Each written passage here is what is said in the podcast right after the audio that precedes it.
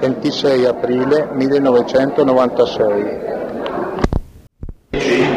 Questa mattina vogliamo dedicare i nostri pensieri alla centralità evolutiva dell'incarnazione del Verbo, al subentrare, all'immergersi del figlio cosmico nella totalità delle forze della terra per accompagnare più da vicino, dall'interno, l'evoluzione umana nella seconda metà in chiave di redenzione, in chiave di riascesa, come inversione della prima fase evolutiva che è stata quella di discesa, della caduta, nel senso di un inserimento sempre più profondo nella materia, così da consentire l'individualizzazione, la separazione degli esseri umani gli uni dagli altri, in modo da consentire l'autonomia.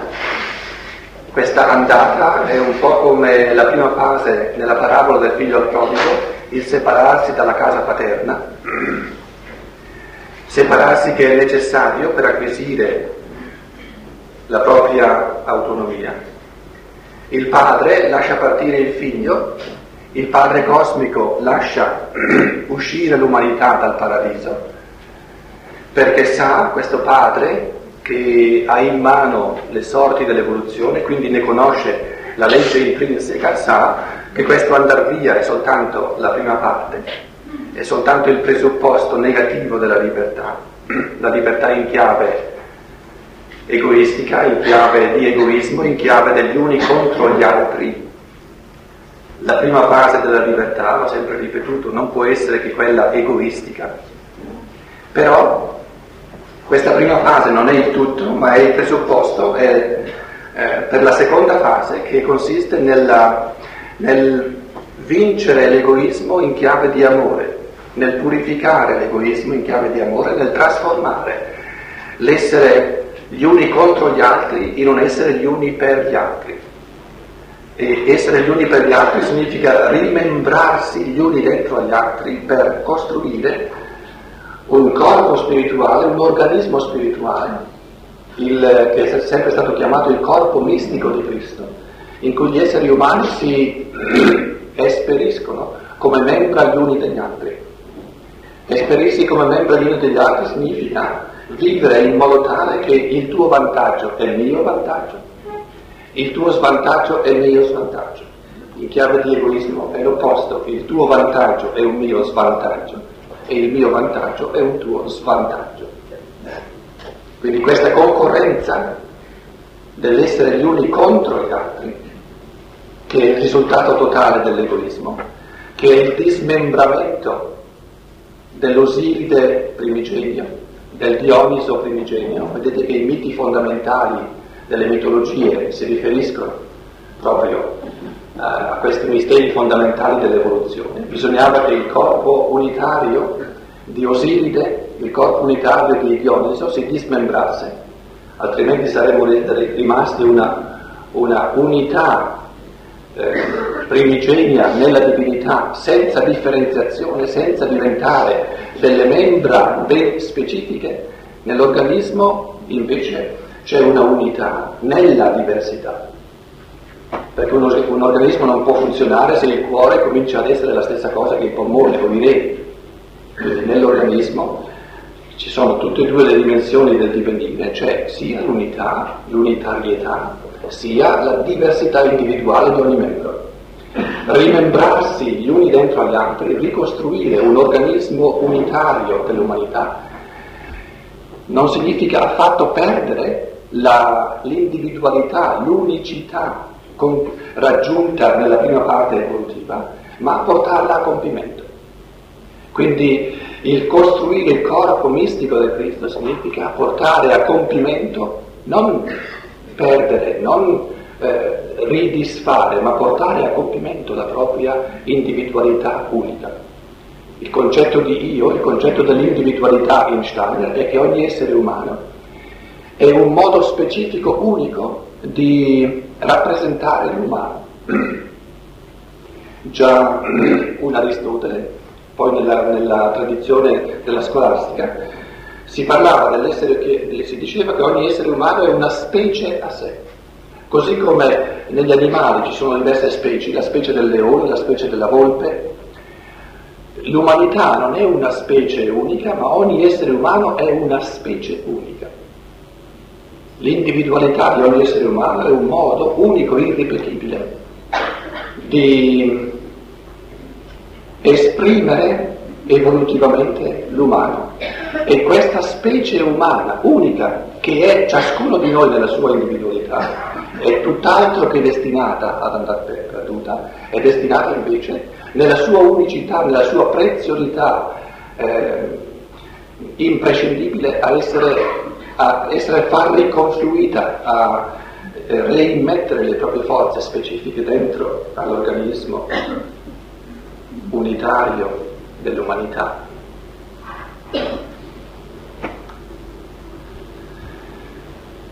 Parlando oggi della gnosi, ci riferiamo a un fenomeno che ai tempi della svolta, duemila anni fa, era diciamo, culturalmente dominante. L'affermazione fondamentale di Steiner è che i Vangeli stessi, il Nuovo Testamento, i contenuti di questi testi sono gli ultimi resti della gnosi, rappresentano ultimi resti della gnosi. La gnosi è una conoscenza spirituale, gnosi, gnosis, gnoein, in greco significa conoscere, ma si riferiva soprattutto a una conoscenza dei mondi spirituali, dello spirituale. La gnosi è l'ultimo resto di una, di una rivelazione primigenia nell'umanità e i Vangeli, il Nuovo Testamento è l'ultimo resto delle conoscenze gnostiche, prima che poi eh, si spegnessero del tutto le capacità eh, in chiave di grazia, in chiave di conferimento divino nell'umanità di comprendere lo spirituale, per dar posto a questa povertà eh, individuale di ciascuno di noi che consente a ciascuno di riconquistare lo spirituale. Beati i poveri in spirito. Eh, in greco letteralmente ehm, c'è scritto beati, eh, eh, makarios significa eh, eh, raggiungere la pienezza dell'essere umano, chi raggiunge, chi è in grado di raggiungere questa pienezza dell'essere umano, letteralmente in greco c'è coloro che si fanno pitocchi dello spirito. La parola italiana pitocchi viene da ptohoi, c'è proprio in greco ptohoi, coloro che divengono mendicanti delle cose dello spirito. Per essere mendicante ci vogliono tre cose, bisogna aver perso tutto, bisogna rendersene conto di aver perso tutto, di non avere più nulla, e bisogna prendere la decisione di ricercare ciò che si è perso. Quindi questa affermazione, questa prima beatitudine eh, esprime in un modo lapidare tutto il, il senso unitario, il senso globale del divenire. Era necessario perdere in chiave di donazione divina, quindi in chiave di automatismo di grazia, tutti i tesori dello spirituale, era, era necessario diventare del tutto poveri. Eh, eh, beati poveri si riferisce a povertà riguardo allo spirito, non povertà materiale. La povertà materiale duemila anni fa era, era eh, una delle cose meno importanti. Poveri mendicanti dello spirito, quindi eh, si è perso, è andato perso eh, a grado a grado si è perso tutto ciò che era stato eh, rivelato per grazia, in modo da diventare mendicante delle cose dello spirito, dei tesori dello spirito. E in questo consiste la pienezza dell'essere umano che a partire dalla libertà, a partire dall'amore che ricerca i tesori dello spirito, a partire dalla gioia evolutiva di, di riconquistare i mondi spirituali, il regno dei cieli subisce forza e soltanto i violenti lo conquisteranno. Una frase del Vangelo. In altre parole, il regno dei cieli si apre soltanto a chi proprio ci vuole entrare lui per forza propria. Non si dona più da solo, automaticamente in via di sola grazia, perché la grazia da sola non, non comprende la libertà. Che poi il fatto di, di aver eh, architettato tutti i fattori cosmici in un modo tale che giornalmente a ciascuno di noi sia possibile la libertà, questo aver creato tutte le condizioni necessarie per la libertà quotidiana, questa è la somma più infinita e più abissale della grazia.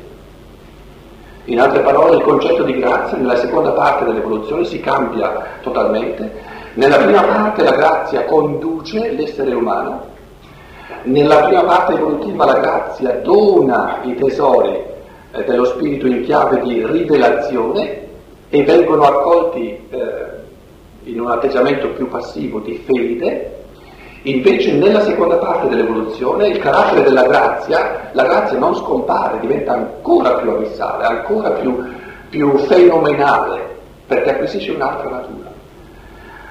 Nella seconda parte dell'evoluzione la grazia non consiste più nel compiere qualcosa per l'uomo al posto dell'uomo, ma consiste nel mettere a disposizione dell'uomo tutte le condizioni evolutive che gli consentano di esercitare la libertà.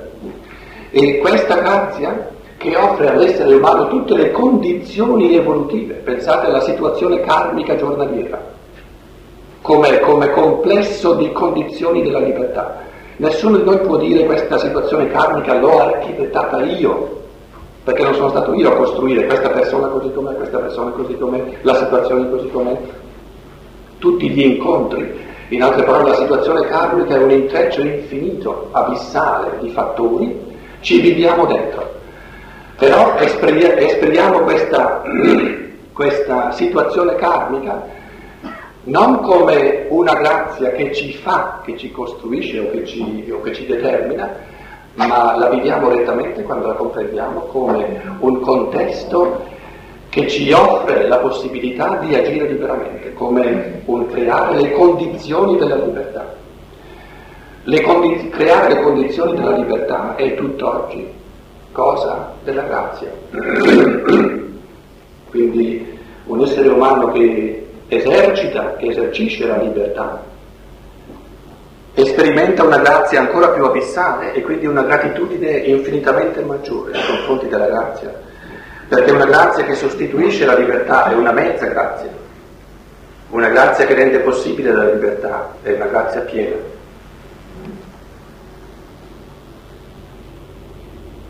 I Vangeli, così come l'agnosi era l'ultimo residuo prima di diventare poveri del tutto riguardo ai tesori dello Spirito. Ho parlato adesso di questa povertà dello Spirito nel mezzo dell'evoluzione come, come condizione globale necessaria per la libertà che si riconquisti in chiave di cammino di amore interiore.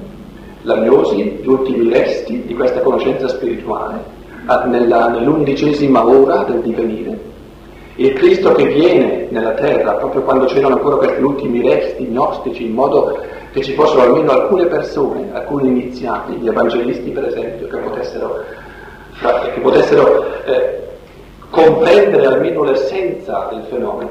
Vedremo che eh, di fatti il risorto si serve di concetti dell'agnosi dopo la risurrezione per far comprendere ai discepoli più iniziati che non erano i dodici, i dodici eh, sono una cerchia già più ampia nei Vangeli.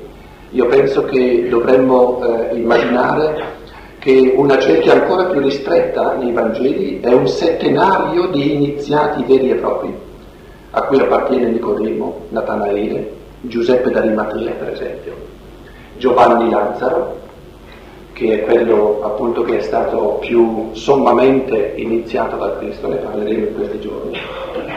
Quindi questa cerchia ancora più ristretta dei veri e propri iniziati, a, a questa eh, cerchia più ristretta, il risorto ha confidato, ha affidato misteri eh, più profondi che poi non sono, non sono stati tramandati direttamente nella, in questa tradizione semi-esoterica, semi-exoterica dei Vangeli. Sono stati tramandati in via orale questi misteri più profondi, proprio perché pochissime persone avevano i presupposti per comprenderle. si serve il risorto di questi ultimi frammenti della gnosi come veicolo di comunicazione per far comprendere a questi pochissimi il mistero dell'incarnazione del Verbo.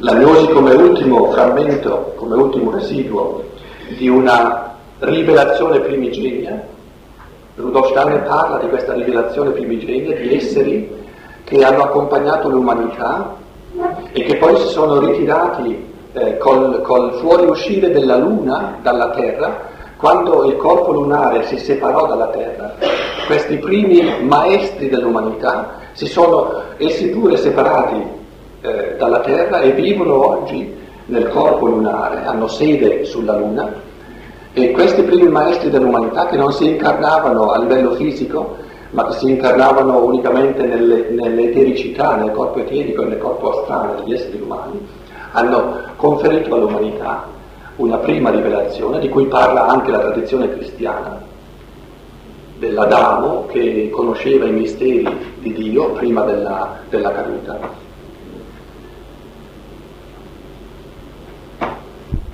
Dove vediamo noi nei Vangeli che il fatto che il Cristo viene dentro all'umanità quando proprio nel, nel, tempo in cui la comprensione, le capacità di comprendere eh, la venuta del Verbo erano minime nell'umanità.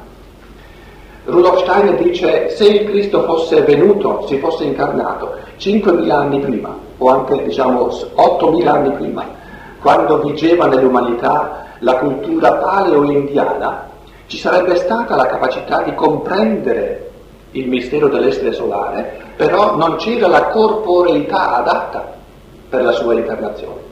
Quindi doveva attendere che le corporeità diventassero più affini alla terra, che l'umanità si, si inserisse sempre più profondamente nella materia, ma quando ci fu la corporeità adatta per l'incarnazione del Verbo, non c'era più la conoscenza spirituale per comprendere. Quindi dobbiamo capire che è insito nella, nella logica dell'evoluzione che il verbo si incarnasse quando la corporeità per l'incarnazione si era, eh, si era costruita evolutivamente, ma che questo comportava con sé che la capacità conoscitiva degli esseri umani fosse a quel tempo minima. E perciò ho parlato dell'undicesima ora. Se avesse aspettato ancora duemila anni, come ho accennato, eh, ci sarebbe stata, la corporeità sarebbe diventata troppo dura, troppo inserita nei meccanismi del determinismo della materia e ci stata, non ci sarebbero più stati nemmeno gli ultimi resti per comprendere l'incarnazione del Verbo. Questo mistero della incomprensione, dell'incapacità degli esseri umani, che è poi la nostra incapacità di comprensione delle, dello spirituale in questa fase media, in questa fase, in questa lacuna dell'universo, per dirla con Dante. Viviamo in questi millenni nella lacuna dell'universo, nel punto infimo, in questo inserimento massimo, questo assumere massimo delle leggi del materiale da parte dell'essere umano, la chiamiamo la fase del materialismo. Questo mistero dell'incapacità degli esseri umani di comprendere l'incarnazione del Verbo si esprime soprattutto nel Vangelo di Marco, lo vorrei soltanto accennare brevemente perché ognuno poi può approfondire queste cose, soprattutto nella nona conferenza della serie sul Vangelo di Marco. Steiner parla di una triplice di un triplice livello di comprensione che il Cristo avrebbe in un certo senso potuto presupporre, ma che lui stesso ha dovuto fare l'esperienza che ha dovuto, ha dovuto nel, fa parte della sua incarnazione, il rendersi conto, non lo poteva sapere senza incarnarsi, il rendersi conto e il capire che la corporeità umana è diventata tale uh, che lo spirito umano subisce una, una, interazione, una reazione tale da parte della materia che non c'è più la capacità di comprendere i misteri dello spirito. E questa incapacità Steiner la esprime a tre livelli. Cosa poteva aspettarsi il Cristo in chiave di comprensione dall'elemento dei romani, dall'elemento dei giudei, dei capi dei giudei e dall'elemento dei discepoli? Tre livelli di comprensione che per lui erano una specie di quesito dove doveva fare l'esperienza fino a che punto c'era questa comprensione e l'esperienza è stata nel capire che faceva parte dell'evoluzione che questa triplice comprensione non c'era. Cosa avrebbero potuto comprendere i romani? Cosa avrebbe dovuto comprendere Pilato se fosse stato in grado di, di capire la verità di questo essere che gli stava davanti? Cos'è la verità? Era diventata una cosa di astrazione la verità. Se invece l'essere umano avesse avuto ancora la capacità di immergersi realmente nei misteri del reale vero, dello spirituale, allora Pilato avrebbe compreso chi gli stava davanti come verità divenuta essenziale nel mistero del verbo. Ecco l'uomo, idu anthropos. I romani, un Pilato, avrebbe potuto comprendere che in questo essere del Cristo il re dei giudei si presenta nell'umanità, che c'è un compimento della missione dei giudei, ma questo Pilato non lo comprende. Altrimenti il mondo romano avrebbe compreso che in questo essere del Cristo si esprime il compimento della missione dei giudei, in quanto poi attraverso la diaspora questo elemento giudaico era destinato in chiave di trasformazione universale cristiana a venire donato a tutta l'umanità. È stato costruito in una specie di serra, in una specie di, di, di elemento particolare, eh, protetto dagli elementi circostanti che non erano che, che l'avrebbero soltanto inquinato, ma questo costruire l'elemento giudaico in una serra non era destinato a restare sempre un privilegio unico, un vanto eh, particolare di un popolo, ma era destinato a venire donato poi a tutta l'umanità. Ed è questo il senso esoterico della diaspora, che ogni, ogni elemento nuovo evolutivo che da prima deve essere coltivato nella separazione perché si esprime come, come, come distinzione da ciò che c'era prima, poi rappresenta il, il gradino evolutivo che vale per tutta l'umanità in seguito. Questa universalizzazione dell'elemento giudaico avrebbe Pilato, avrebbe il mondo romano potuto comprendere se, se le cose fossero state senza, eh, senza caduta, l'universalità appunto della, del, del Messia. Ai giudei, ai capi dei giudei, si chiedeva di comprendere che questo, questo eh, essere umano è il figlio di Davide. Steiner sottolinea che proprio un cieco grida, o oh figlio di Davide, abbi pietà di me. Questo cieco è l'unico che vede, che comprende che in questo Cristo, in questo essere, in questo Gesù di Nazareth, eh, tutto, tutta la tradizione giudaica trova il suo compimento, che qui abbiamo a che fare col Messia, ma i capi dei giudei, sono i sacerdoti, non comprendono questo e decidono di far morire proprio ciò che rappresentava la vita somma, massima, complessiva dell'impulso ebraico nel seno dell'umanità. Ai discepoli si sarebbe chiesta un'altra comprensione ancora più profonda. Ai discepoli che avevano vissuto col Cristo tre anni, ben tre anni nella vita pubblica, lì il Cristo avrebbe forse potuto attendere, aspettarsi che avrebbero compreso i discepoli che attraverso di lui nella terra entrava un elemento cosmico, in altre parole non soltanto eh, l'elemento di, del re dei giudei, non soltanto l'elemento del figlio di Davide come Messia, ma che nel mistero del Messia c'è il ritorno dell'essere solare, dell'essere cosmico divino centrale del sistema planetario, del sistema solare, dentro la Terra. E ci sono tanti, tanti insegnamenti, specialmente verso la fine dei Vangeli, specialmente nel Vangelo di Marco, dove si vede che il Cristo vorrebbe far di tutto per far comprendere ai discepoli, non al popolo, il popolo avrebbe comunque non potuto eh, comprendere questi misteri, ma almeno i discepoli che comprendessero che qui non c'è soltanto l'elemento umano in quanto tale, ma una dimensione del tutto nuova, cosmica, divina, che nella metà, nel centro dell'evoluzione, è del tutto, in un certo senso, ancora estranea a quella umana, che però è destinata a inserirsi, ad assumere in sé la dimensione umana. In altre parole, nel mezzo dell'evoluzione l'umano e il divino sono incommensurabili, ma non sono incommensurabili per natura, sono destinate a diventare di nuovo commensurabili. E il, rendere, il renderle commensurabili è il compito di tutta la seconda fase dell'evoluzione. Il Cristo voleva, desiderava che i discepoli avessero almeno un barlume di comprensione, che qui proprio questa dimensione divina, dalla quale l'umano si era del tutto estraniata, ritornava dentro alla terra per rendere possibile, per aprire tutta la, la, la, la seconda fase evolutiva in chiave di, di divinizzazione dell'essere umano. E il Cristo dovette comprendere e dovette accettare, dovette imparare che anche questa comprensione non c'era e non ci poteva essere. In base a questa affermazione fondamentale di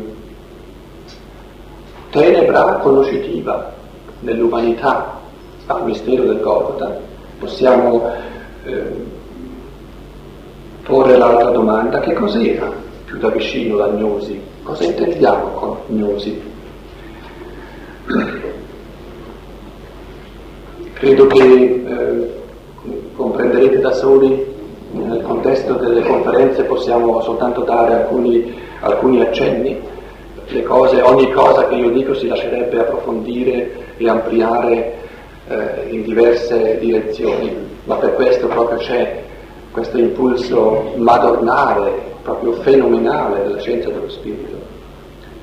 Tra l'altro, eh, per coloro che fossero nuovi, forse vale la pena di dirlo eh, in un modo semplice e chiaro, una volta per tutte, eh, dietro a queste considerazioni di scienza dello spirito non c'è alcun intento di, di istituzione o di, o, di, o di, alcuni intenti di eh, cari eh, convenuti, c'è soltanto l'intento di porre a disposizione di ciascuno che lo voglia degli elementi conoscitivi. E basta. Questo ve lo posso dire anche perché eh, c'è naturalmente una istituzione, la società antroposofica, che eh, è sorta, un fenomeno simile, se volete, alla Chiesa nei confronti del fenomeno del Cristo, con l'intento di, di coltivare questo impulso nell'umanità, però eh, dobbiamo sempre ben distinguere tra l'impulso stesso e eh, gli esseri umani, anche in quanto costituiti in una istituzione che cercano di coltivare questo impulso. A noi interessa in questi giorni l'impulso stesso e basta. Il modo in cui poi eh, a livello organizzativo di istituzione gli esseri umani si, si uniscono per coltivare queste cose, tutto questo fa parte della libertà, non fa parte di, delle cose che diciamo qui. Mi pareva che fosse importante che questo sia chiaro fino all'inizio, perché eh, su tutta la faccia della terra si fa sempre l'esperienza, uno dice ma si tratta adesso di un'altra setta, cosa vogliono questi qui? Vogliono, vogliono, c'è un cartellino di iscrizione, bisogna pagare dei soldi. Qui si coltiva soltanto la conoscenza e in questa sala hanno posto soltanto coloro che coltivano la conoscenza. E a noi basta questo, ce n'è che avanza. La gnosi era appunto come ultimo residuo di conoscenze misteriche, alla, alla, alle spalle della gnosi c'è tutta la tradizione dei misteri, una ultima conoscenza dei mondi spirituali, complessissima ma in un certo senso anche caotizzata, perché c'erano tanti rimasugli di tante tradizioni che però eh, non si comprendevano più o si comprendevano soltanto in minimo modo.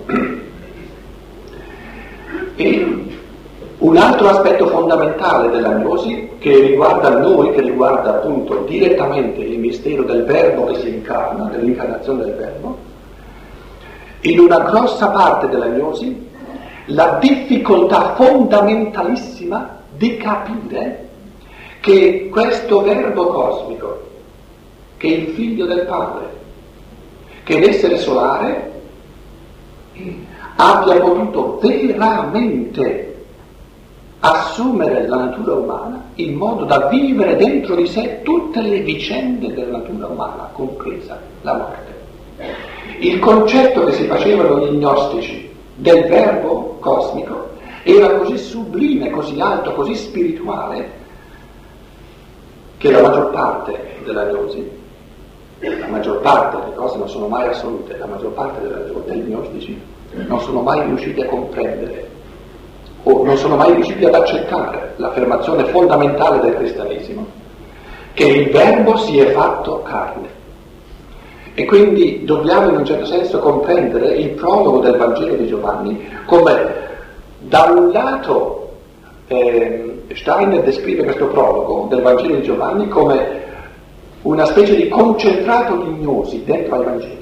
Gli altri non hanno questo concentrato di gnosi, perché si parla del verbo che era prima in Dio e che essendo all'inizio in Dio, eh, en arche en o logos, negli inizi, nel primo c'era il logo, e questo logos era, questo, verbo era presso Dio. Di gradino in gradino, attraverso 30 eoni diversi, 30 gradini spirituali diversi, secondo così, questo verbo divino è sceso fino a inserirsi nella materia. Quindi i primi versi del, del, del prologo di Giovanni sono come una specie di ultimo concentrato dell'agnosi per raggiungerci una affermazione del tutto antignostica. Il verbo si è fatto carne, al, al quattordicesimo verso.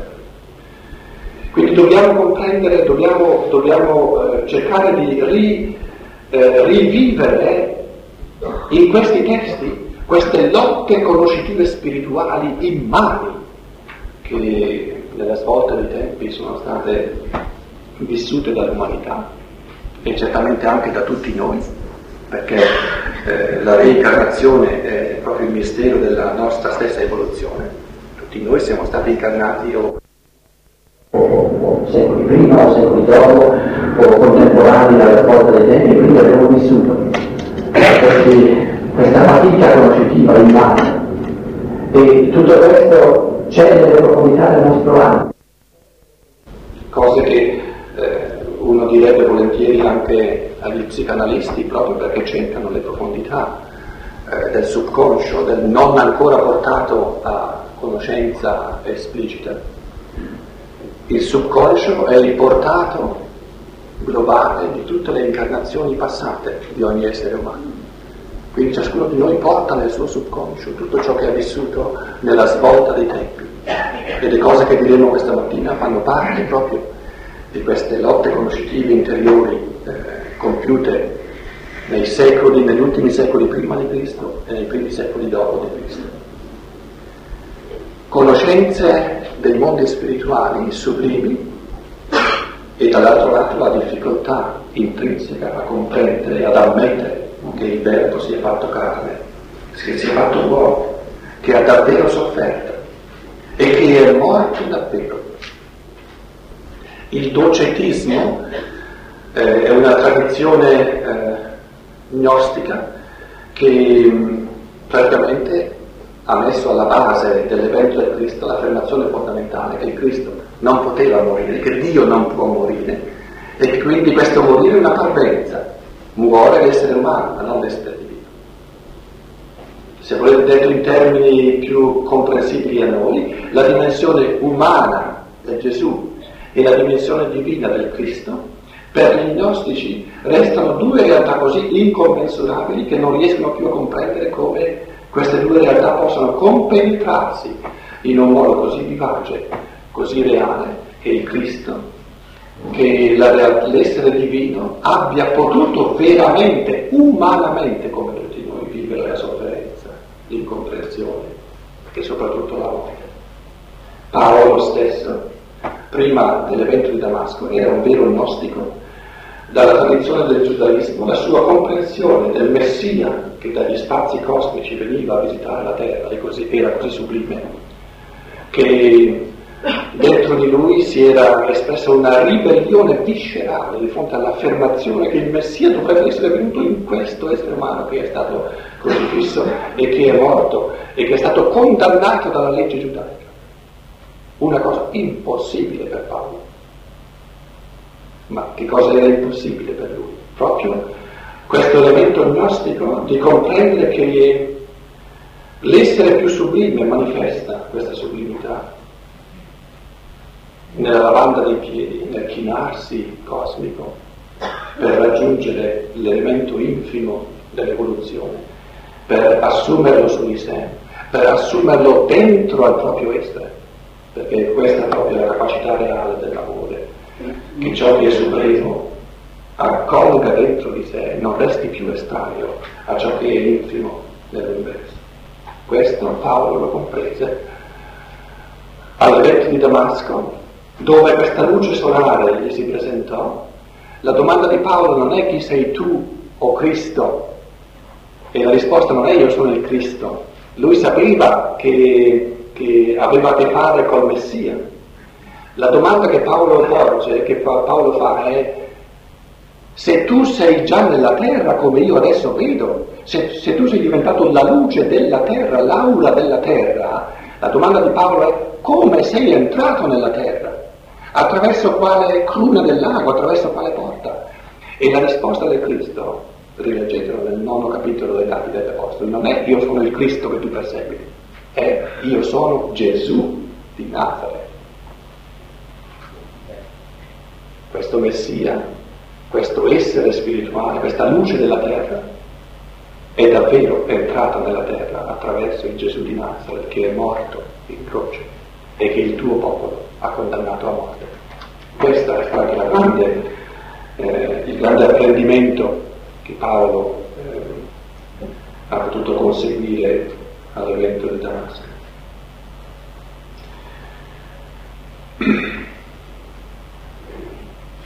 mancava nella gnosi e abbiamo cercato di vedere perché eh, mancava la conoscenza concreta dell'interazione tra, tra, Gesù e Cristo.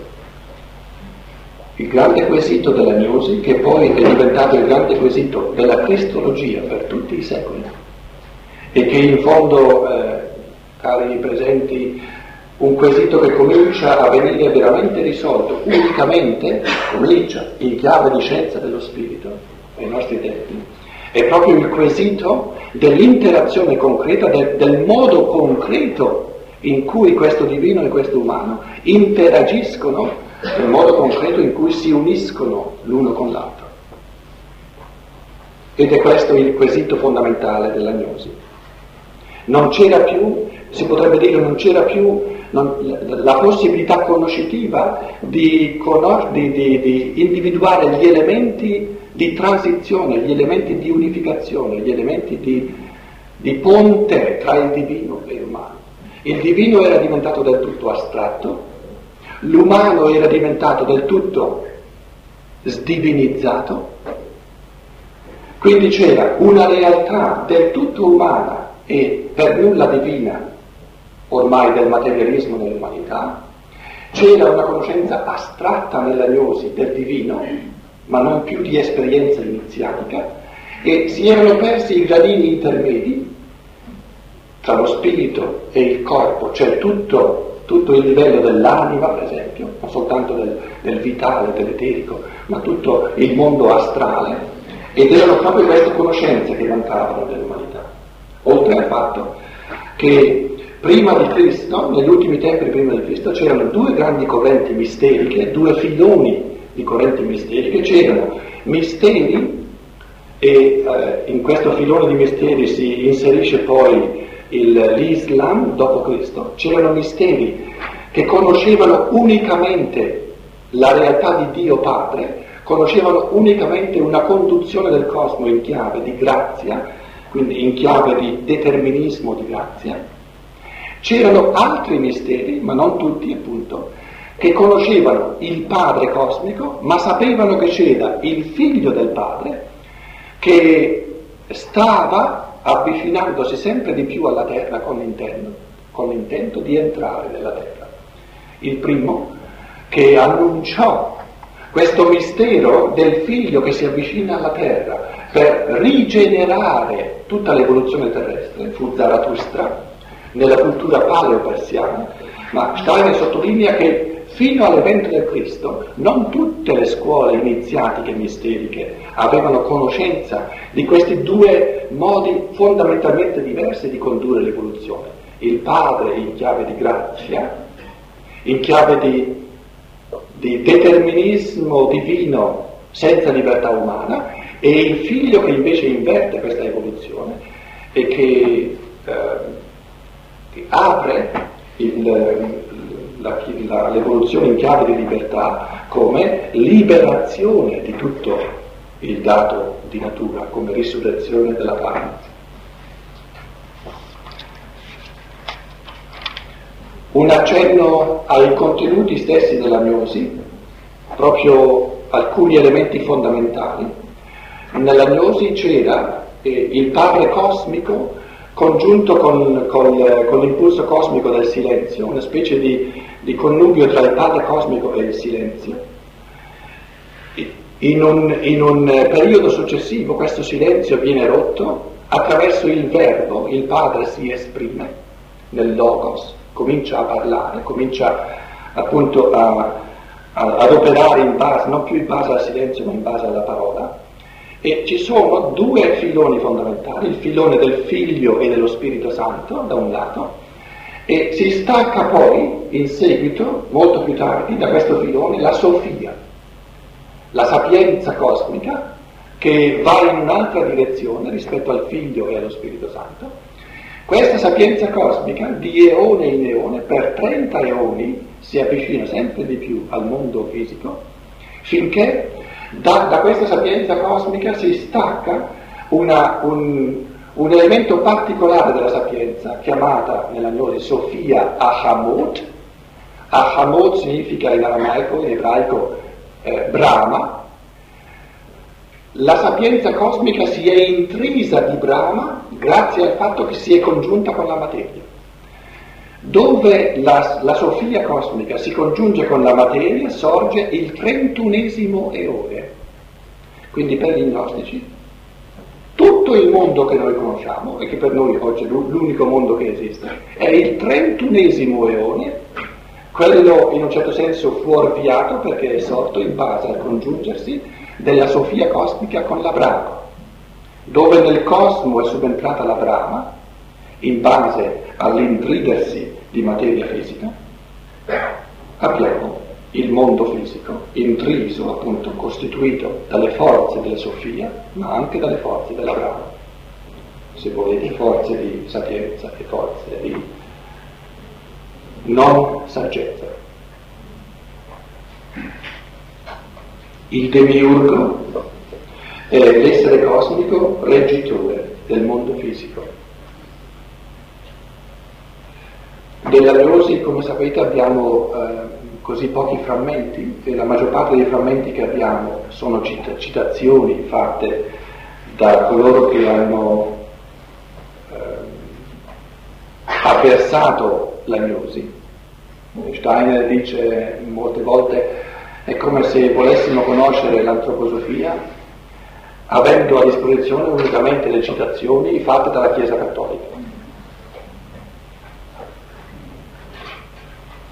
Quindi ehm, in chiave di tradizioni, in chiave di documenti storici è pressoché impossibile conoscere veramente la gnosi. In un certo senso si apprezza eh, anche da questo lato la scienza dello spirito di Steiner, sempre presupposto che si sia convinti del fatto che questo Steiner aveva la capacità di percepire direttamente nel mondo spirituale i fenomeni anche passati, perché nulla è passato nello spirito, tutto è sempre presente. Quindi le descrizioni dei contenuti della gnosi fatte da Steiner non sono prese dai frammenti storici a disposizione, ma direttamente dall'osservazione spirituale. È bello pensare che farà parte anche del cammino in chiave di scienza dello spirito una riconquista dei contenuti complessissimi della gnosi, ma non in base ai documenti fisici, che sono stati distrutti eh, sistematicamente dal cristianesimo tradizionale. Questo distruggere è proprio la realtà concreta della necessità di far perdere tutti i tesori di conoscenza spirituale per dare all'individuo la possibilità di riconquistarli in chiave di chiaroveggenza pensante, di chiaroveggenza libera. Compiti naturalmente che ci accompagneranno per qualche millennio ancora a venire, ma compiti reali e molto belli dell'evoluzione.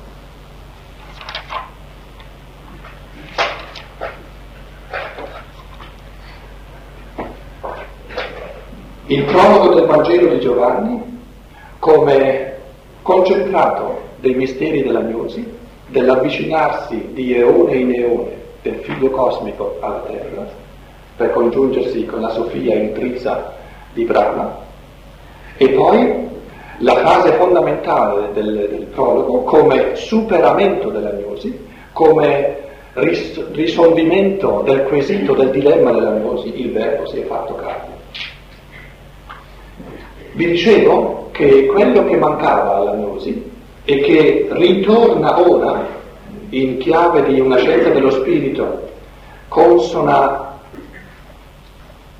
alle forze dell'anima cosciente, secondo Steiner viviamo noi ora eh, nel periodo dell'anima cosciente dove si tratta di sviluppare tutte le forze dell'anima cosciente, dopo che eh, abbiamo costruito dentro di noi le forze dell'anima senziente poi in tutto il periodo greco-romano le forze dell'anima razionale, si tratta ora di costruire le forze dell'anima cosciente, ciò che ritorna ora come cammino dell'anima cosciente è soprattutto la mediazione, la reale mediazione che c'è tra il puro spirituale, chiamiamolo il divino, e il puro materiale, chiamiamolo l'umano, così come noi lo sperimentiamo. questo modo concreto in cui lo spirituale diventa materia, in cui la materia diventa spirito. Vedete come eh, le parole già diventano molto astratte per noi. Eh, ci sono migliaia di conferenze di Steiner che hanno proprio l'intento di rendere concreto, attraverso i passaggi intermedi, il modo in cui lo spirito si incarna e il modo in cui la carne celebra una risurrezione della carne. E la scienza dello spirito consiste proprio in questo, in una mediazione reale, concreta, tra spirito e materia. Ma che cos'è l'essere umano in quanto tale? La mediazione tra lo spirito del cosmo e la materia del cosmo. Quindi la scienza dello spirito è una riconquista della nostra umanità, in quanto l'essere umano è il pontefice cosmico colui che getta il ponte, sempre con, di nuovo un ponte conoscitivo, un ponte di amore e un ponte di trasformazione tra lo spirito cosmico e la materia cosmica. Questa, questa ultima eh, infima lacuna della Sofia che si è intrisa di, di Brahma, scoprendo che eh, la Brahma eh, vera di ogni elemento materiale è questa, è quella di ritornare in chiave di libertà verso lo spirito. La grande mediazione tra lo spirituale e il corporeo è l'animico, è l'anima. Bisogna riconquistare conoscitivamente i misteri dell'anima per comprendere in che modo in Gesù Cristo l'umano e il divino si compenetrano in un modo intimissimo. Questa mediazione dell'anima, eh, si potrebbero dire tantissime cose, sono costretto a, trarre un po' da, da, tutta l'opera Omnia di Steiner, sono ben 350 volumi, alcuni elementi eh, a mo' di esempio, che poi si possono approfondire da diverse parti. Rudolf Steiner descrive tre grandi sacrifici del Cristo previ al mistero del Golgotha. Questi grandi sacrifici, che poi si ripetono nei Vangeli, che sono la struttura dei Vangeli, ne riparleremo poi, il primo grande sacrificio del Cristo, dell'essere solare, è avvenuto nell'epoca lemurica, molti millenni fa.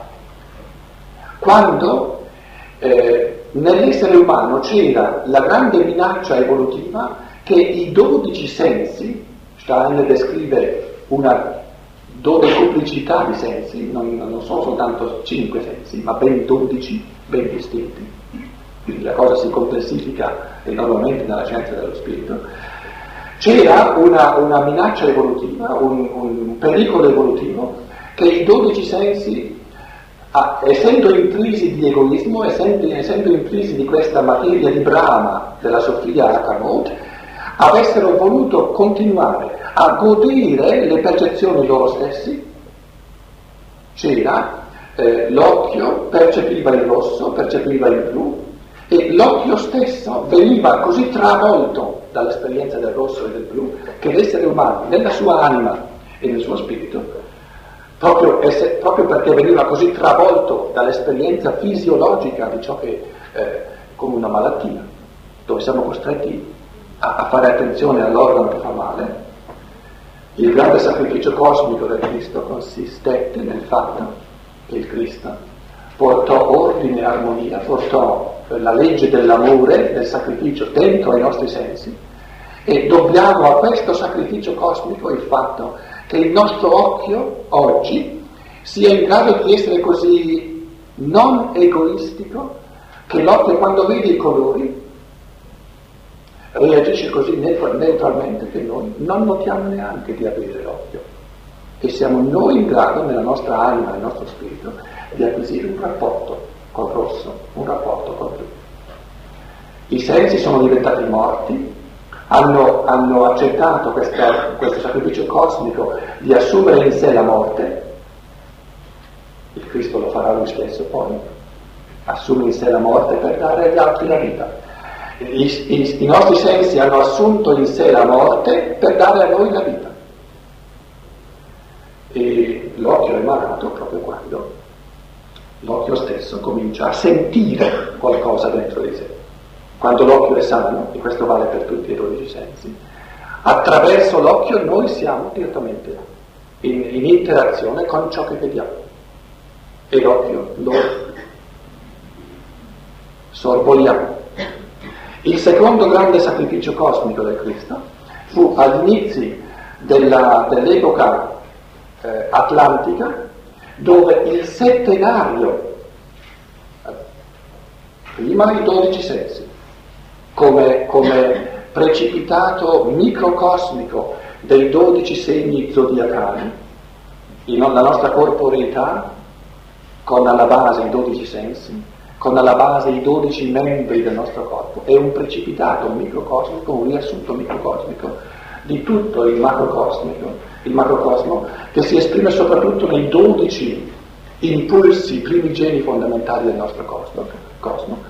Dentro a questo, a questo, grande cosmo c'è il sistema solare con, con, eh, col settennio dei, dei pianeti, questa, questo muoversi, le stelle fisse sono fisse, sono impulsi spaziali eterni di durata.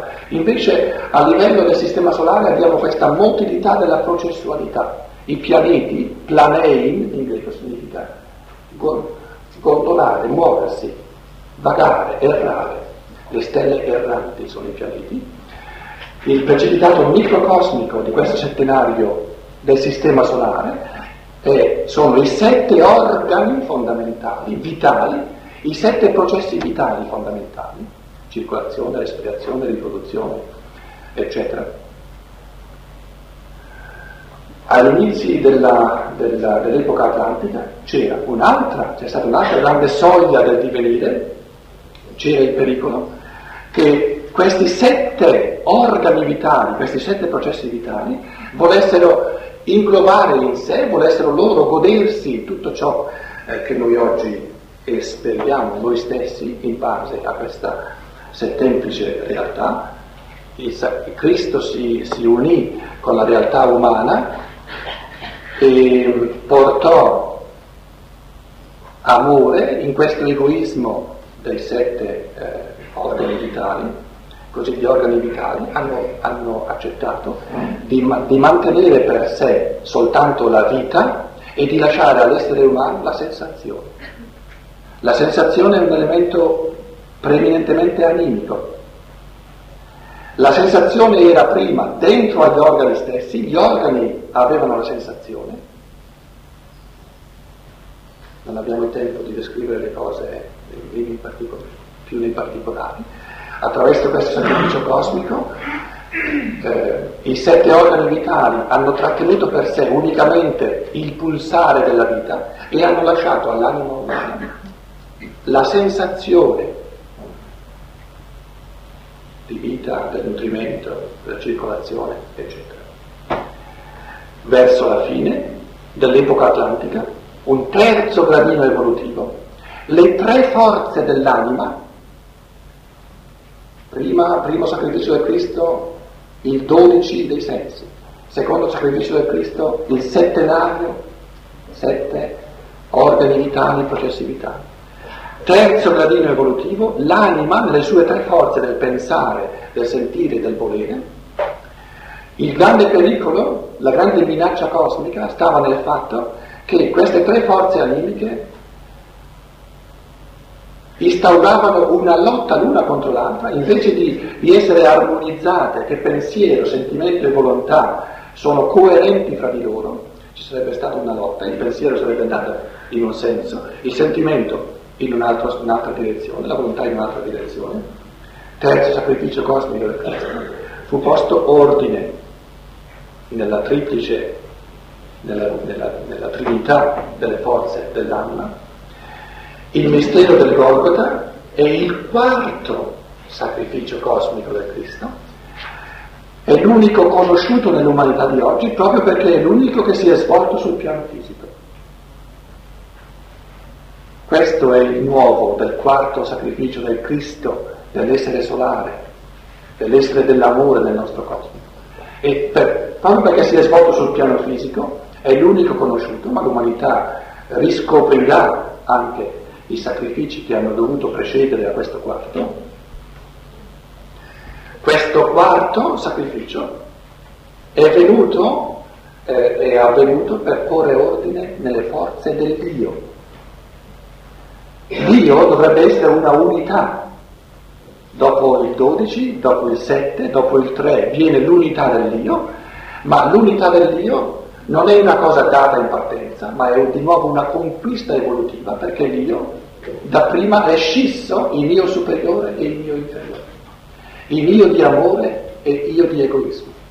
Ciò che ci è dato in partenza è l'io di egoismo, il mistero del Golgotha si è compiuto per darci le forze di congiungerci sempre maggiormente con l'io superiore, con l'io dell'amore, con l'io cristico, intriso di forze cristiche come compito della libertà.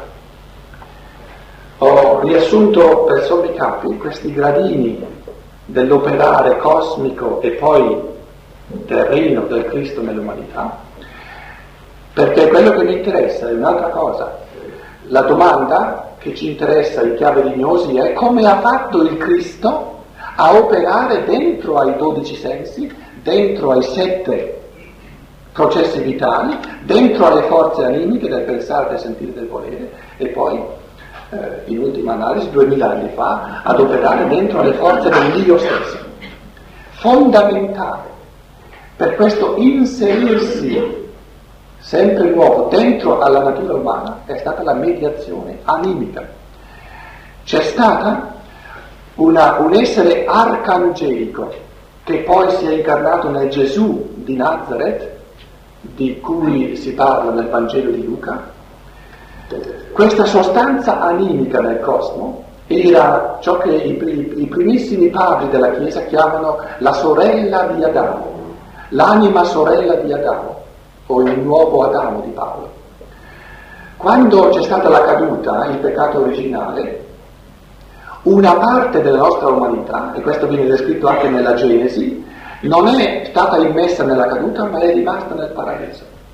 L'albero della conoscenza è stato dato all'uomo, ma l'albero della vita è stato trattenuto nel paradiso, col cherubino che con la spada eh, impedisce all'essere umano di portare con sé, di tirar giù con sé queste forze dell'albero della vita. l'immagine dell'albero della vita rappresenta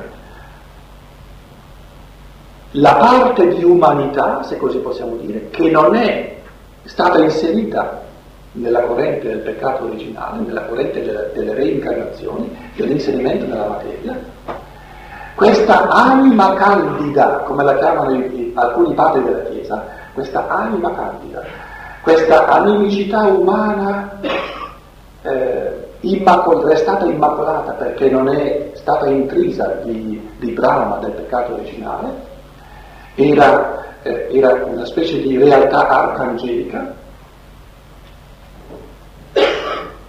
Questo essere arcangelico ha seguito così da vicino le sorti della caduta della sorella, dell'altra parte dell'umanità, che ogni volta che c'era un pericolo, ogni volta che c'era un grido un'aspirazione di redenzione da parte degli esseri umani, quando si trattava di porre ordine nei dodici sensi, quando si trattava di porre ordine nei sette organi vitali, di porre ordine nelle tre forze dell'anima, questo essere arcangelico, questa anima candida, ha avuto la possibilità animicamente di compassione con l'umanità, quindi si è intrisa di forze di amore di compassione e il Cristo ha avuto la possibilità di congiungersi con, la, con l'umanità unicamente assumendo in sé il dolore di questa anima candida, di questo albero della vita,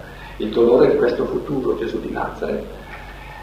Quindi la compassione entra, la compassione per le vicende umane, entra dentro al Cristo, il Cristo riceve la possibilità di accompagnare realmente nel suo essere le nostre vicende attraverso la mediazione di questa realtà cosmica animica, intrisa di dolore, intrisa di compassione per il grido dell'umanità che vuole condurre l'evoluzione in senso umano e non in senso antiumano. Questa anima candida diventerà il Gesù di Nazareth e il Gesù di Nazareth dobbiamo capirlo come un mistero di, di ponte, un mistero di congiunzione tra il puramente divino e il puramente umano. Era questo che la Gnosi non poteva comprendere, questa mediazione cosmica dell'elemento animico. Attraverso la mediazione di questo elemento animico che poi si è incarnato nel Gesù di Nazareth, il Cristo, questo essere divino cosmico è in grado, si pone lui stesso in grado di vivere dentro di sé in chiave di compassione, di patire con noi. Attraverso l'anima del Gesù il Cristo vive tutte le vicende umane, dell'interazione tra l'anima umana e la materia. Proprio questa mediazione mancava eh, nella gnosi e proprio questa mediazione in fondo è mancata conoscitivamente in questa prima fase del cristianesimo, che è stata una fase di fede e appunto non eh, di conoscenza, dove ora eh, c'è la grande scelta o buttare via il tutto, come tanti esseri umani fa, fanno oggi, oppure riprendere il tutto in chiave conoscitiva con, con l'intento di comprendere veramente le cose, dove, dove c'è il desiderio di comprendere veramente le cose, bisogna rivolgersi a una scienza dello spirito molto più complessa, che ci fa capire in che modo viene mediato tra un essere puramente spirituale e un essere puramente materiale, e perché sia importante questa struttura trinitaria dell'universo. Così come nel cristianesimo tradizionale praticamente è rimasta soltanto una dualità tra spirito e materia, tra, tra essere umano e essere divino, Dio e uomo, questa dualità che poi diventa del tutto astratta perché non c'è più la possibilità di mediazione tra l'uno e l'altro, viene in un certo senso eh, risolta, in un certo senso anche superata, attraverso questa grande mediazione dell'animico che io qui ho soltanto eh, proprio accennato più come compito conoscitivo. Quindi, ehm, avremmo bisogno di molto più tempo appunto per approfondire le cose. Un accenno a un altro fenomeno Potremmo eh, riassumere brevemente gli insegnamenti del Cristo risorto eh, a questi pochi iniziati. Eh, l'affermazione fondamentale di Steiner è questa, che il Cristo non poteva dire certe cose prima della sua morte, perché lui stesso non aveva ancora fatto l'esperienza della morte.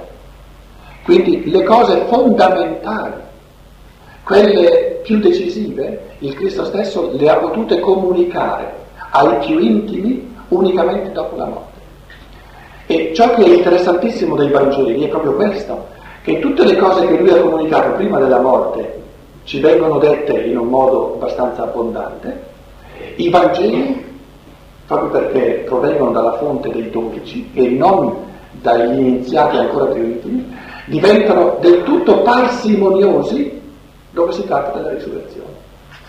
Le apparizioni del risorto e le comunicazioni del risorto, di tutto questo grande mistero, il risorto è rimasto 40 anni prima della, della cosiddetta ascensione al cielo. E in questi 40 anni ha comunicato tantissime cose a, a, a quelle poche persone in grado di comprendere di questa grande rivelazione del risorto, nei Vangeli c'è soltanto, ci sono soltanto pochissimi, brevissimi frammenti, brevissimi accenni. 40 giorni, cosa ho detto? 40 giorni. Prima dell'ascensione al cielo.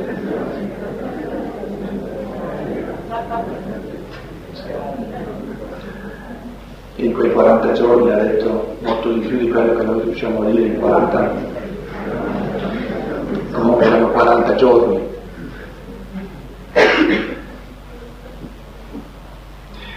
Le, la, eh, l'intento del risorto, la, il centro, il fulcro di, questa, di, questa, uh, di questo ammaestramento era proprio nella, nel suo cercare di far capire che cosa lui ha esperito, che cosa ha vissuto passando attraverso la morte.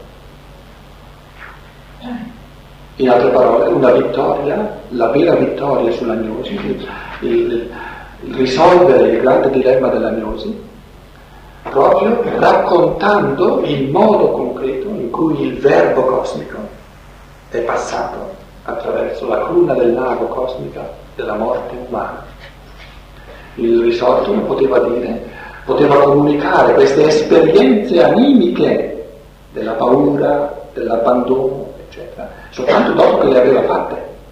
Perciò diventano così reali, non sono teorie, dopo che lui animicamente, congiungendosi in chiave di compassione, attraverso l'elemento animico, congiungendosi con tutta l'esperienza reale dell'essere umano di fronte alla morte, poteva dire in che modo la morte viene vissuta quando viene vissuta non soltanto in chiave umana, ma anche in chiave divina.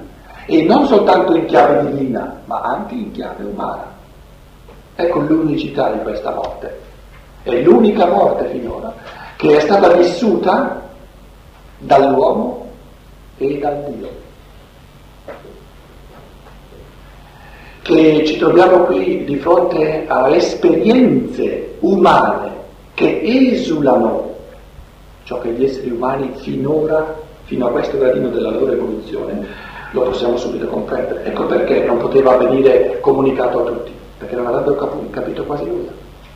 Soltanto in alcuni, neanche in dodici, soltanto in alcuni, Giovanni Lazzaro per primo, c'erano i presupposti, per comprendere almeno qualcosa del modo in cui L'essere divino trasforma, proprio entrandoci dentro, proprio vivendola, trasforma la morte in un'esperienza di risurrezione. Per l'essere umano ordinario o è risurrezione e allora perde la morte, oppure è morte e allora perde la risurrezione.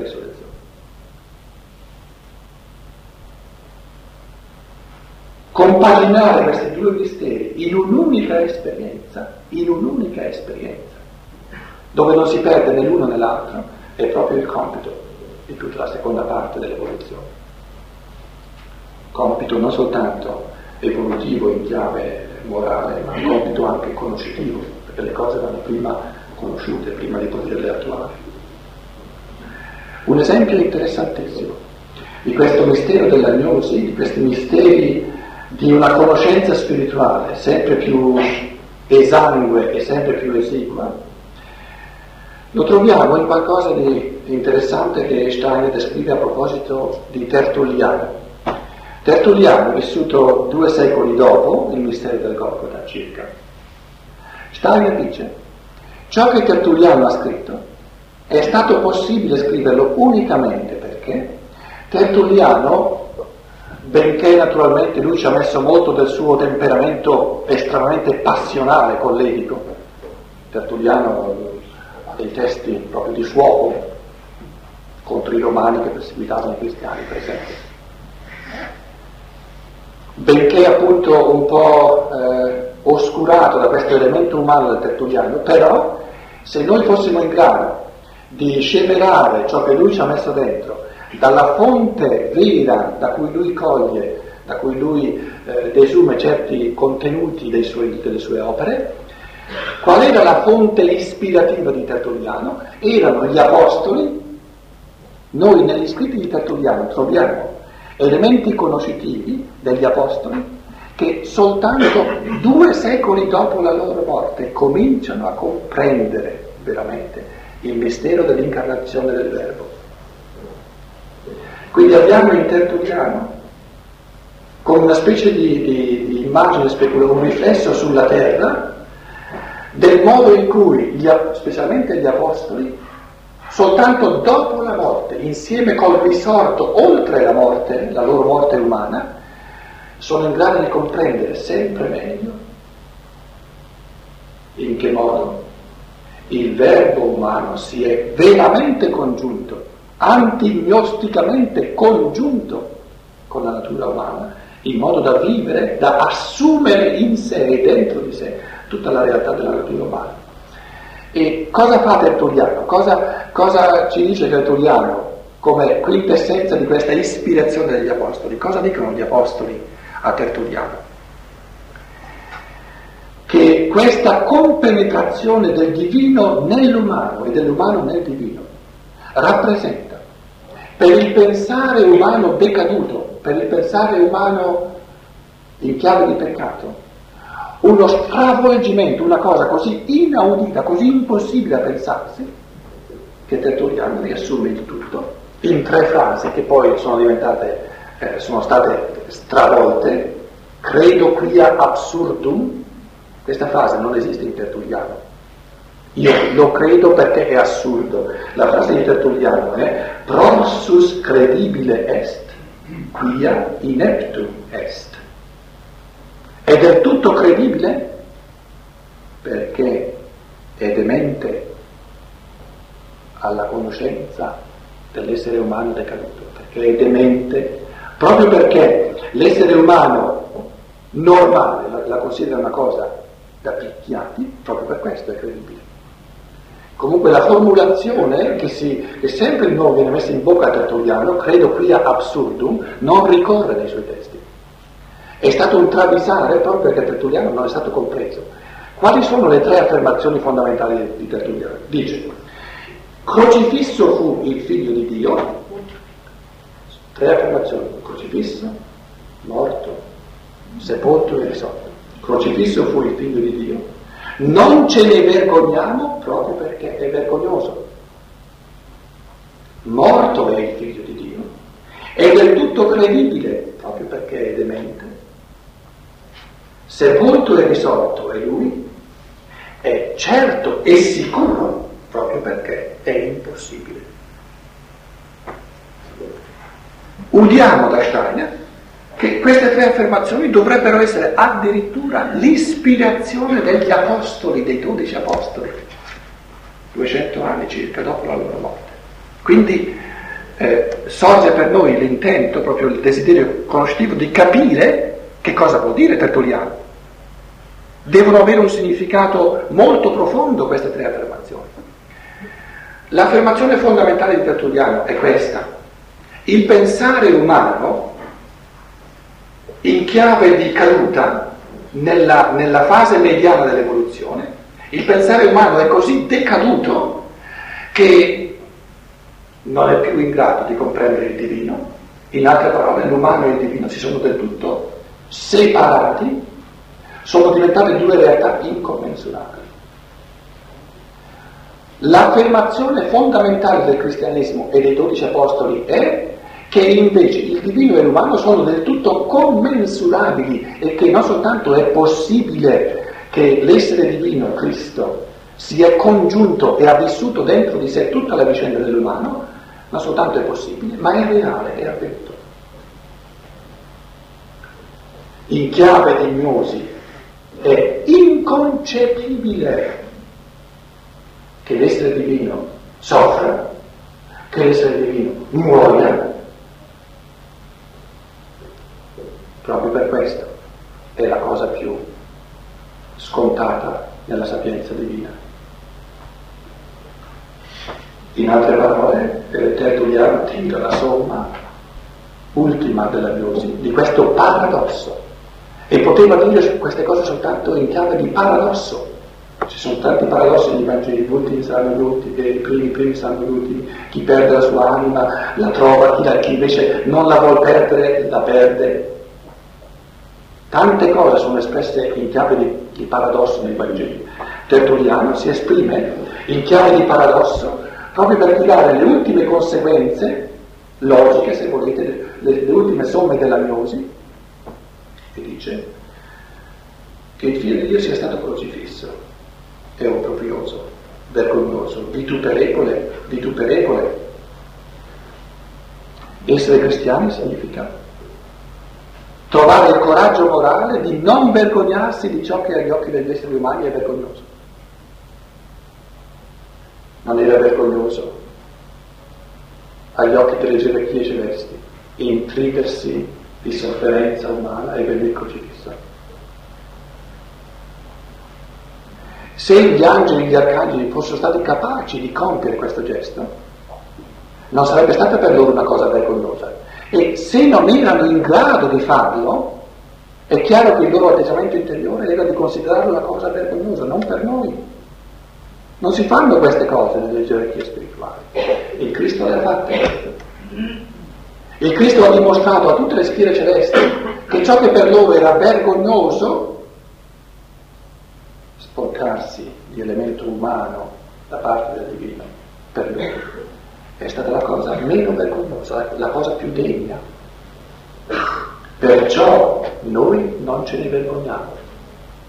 I pagani dicono che è una cosa obbrobriosa, vergognosa, parlare di un Dio crocifisso che ha sofferto. Proprio per questo per noi non è obbrobrioso e non ce ne vergogniamo. Mistero del sentimento, l'obbrobrioso, il vergognoso, il vituperevole, il brutto e bello. Adesso viene il mistero del pensiero. È morto, l'essere divino è morto, una cosa inconcepibile, mentalmente, in chiave di pensiero, inconcepibile. È una cosa demente, pazzo, imbecille, cretino, dire, cre- irragionevole, incredibile dire che la divinità muore. In chiave di pensiero, impossibile. Tertulliano scrive, proprio per questo noi ci crediamo, proprio per questo per noi è ragionevole. Compito del pensiero, compito della volontà, è stato sepolto e risorto. Risurrezione impossibile, una cosa impossibile. Chiedete oggi a tutti gli scienziati, anche ai teologi, non troverete la risurrezione da nessuna parte sulla faccia della terra, perché è una cosa impossibile. Materia che si spiritualizza a un punto tale da, da sparire, la tomba vuota. Se voi pensate che nel cristianesimo tradizionale ci sia la risurrezione, vi ingannate di grosso. La risurrezione nel cristianesimo tradizionale è sparita. È rimasto soltanto un destillato, l'affermazione che dice il Cristo non è morto, continua a vivere. Questa affermazione non ha nulla a che fare con la, con la risurrezione. Questa affermazione vale per tutti gli esseri umani. Ogni essere umano continua a vivere dopo la morte. L'affermazione, l'unicum della risurrezione di Cristo, che anticipa unico da solo, da prima, ciò che noi potremo avverare, rendere reale nel corso dell'evoluzione, è, non è il fatto che il Cristo come essere spirituale continua a vivere dopo la morte, è il fatto che qui un corpo di materia, un corpo totale di materia è stato spiritualizzato in un modo realissimo. La spiritualizzazione della materia, la, la, la risurrezione della carne è il mistero della risurrezione del Cristo. Questa cosa impossibile per il pensare umano decaduto, ma è una cosa impossibile spiritualizzare la materia. Riportare la materia ai primordi di sostrato cosmico, che poi sarà base di nuovi eh, cicli evolutivi, una cosa impossibile, irrealizzabile, proprio per questo, dice Tertulliano, per noi è una cosa sicura, reale sicuramente avvenuta, realmente avvenuta, che la materia viene spiritualizzata. Questa è la risurrezione. È risorto, cioè tutto il corpo di materia è stato trasformato nella legge di libertà dello spirito, proprio perché è impossibile realizzarlo, è irrealizzabile agli occhi del pensare umano, proprio per questo noi lo riteniamo sicuro, avvenuto, certo, reale, attuato, compiuto. Queste tre affermazioni di Tertulliano mi hanno sempre fatto pensare al coro mistico che è alla fine del Faust. Alles Vergängliche ist nur ein Gleichnis. Tutto ciò che è, che è eh, squadernato nel mondo visibile è soltanto un'immagine, è soltanto una parabola di ciò che è invisibile. Affermazione fondamentale, in altre parole, la realtà non è nel mondo sensibile, ma tutto ciò che è sensibile è un'immagine di ciò che è reale nello spirituale. E poi dice, das Unzulängliche ihr wird erreichens, è la terza frase di Tertulliano, ciò che non è raggiungibile, ciò che è irrealizzabile agli occhi degli esseri umani, qui viene realizzato. Ihr wird Erreichnis. Qui viene realizzato, qui viene reso reale. Das Unbeschreibliche, ihr wird's getan. Ciò che non si riesce in chiave di pensiero a, a descrivere, das Unbeschreibliche, ciò che non si riesce a concepire in chiave di pensiero, qui lo si pensa, qui vengono compiuti questi, questi passi conoscitivi. E poi l'ultimissimo verso, gli ultimi due versi del, del Faust, das ewig weibliche zieht uns hinein.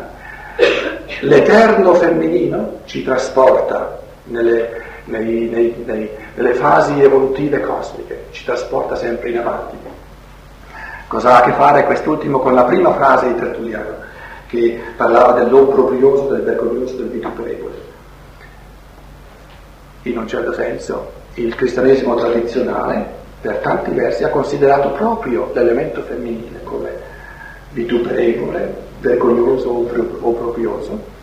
E qui alla fine del Faust c'è questa prima, fase, prima frase del Tertulliano, proprio perché è considerato obbrobrioso, vergognoso e vituperevole, proprio perciò noi non ce ne vergogniamo e lo consideriamo la cosa più bella, più conquidente, più artistica che ci sia. Questo eterno femminile ci trasporta in tutte le fasi evolutive successive. A questo punto ci sarebbero da dire tante cose sull'incarnazione del Verbo in Israele. In che modo, appunto, eh, grazie alla distinzione netta tra Gesù e il Cristo, eh, questa questa mediazione, in altre parole lo dico soltanto ehm, in chiave di riassunto, la, ciò che è nuovo nella cristologia di Steiner, della scienza dello spirito, è proprio che questo mistero dell'incarnazione del Verbo diventa concreto, diventa accessibile, è reso accessibile alla conoscenza, al pensare umano, proprio perché non, non, si, non restano queste due astrazioni, Dio e l'uomo, ma sorgono molto reali tutti i gradini intermedi. Quindi c'è una descrizione complessissima del modo in cui questo Gesù di Nazareth, come portatore del Cristo, è sorto nell'umanità. In questo Gesù di Nazareth è confluita tutta la, la corrente del buddismo e tutta la corrente dello zaratustrismo come riassunto di tutto il cammino umano.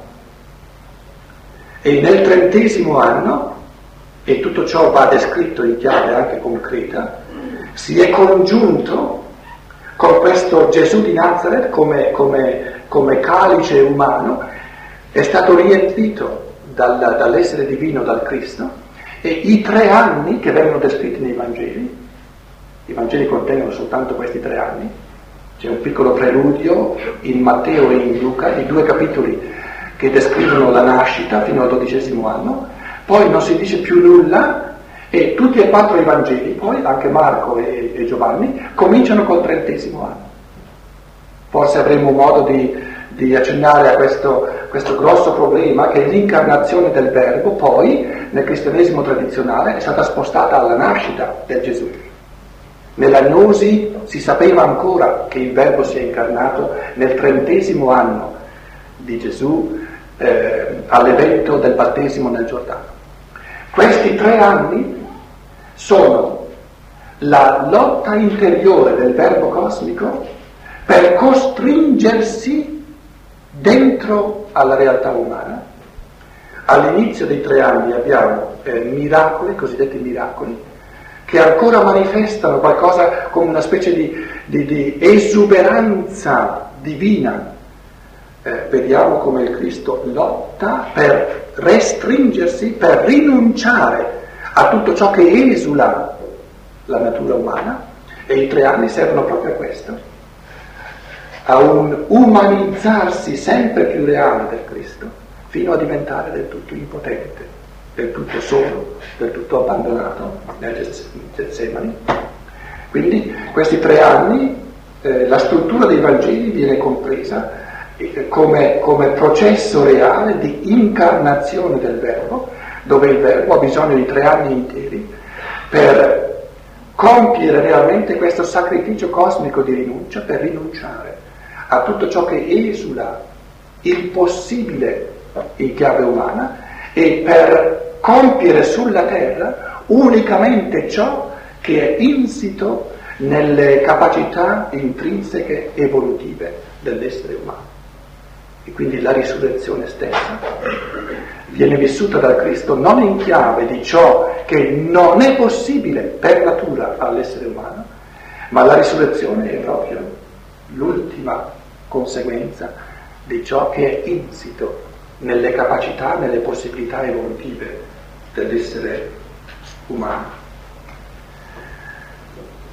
Forse basta così per questa mattina Facciamo una pausa e poi vediamo cosa avrete voi da dire.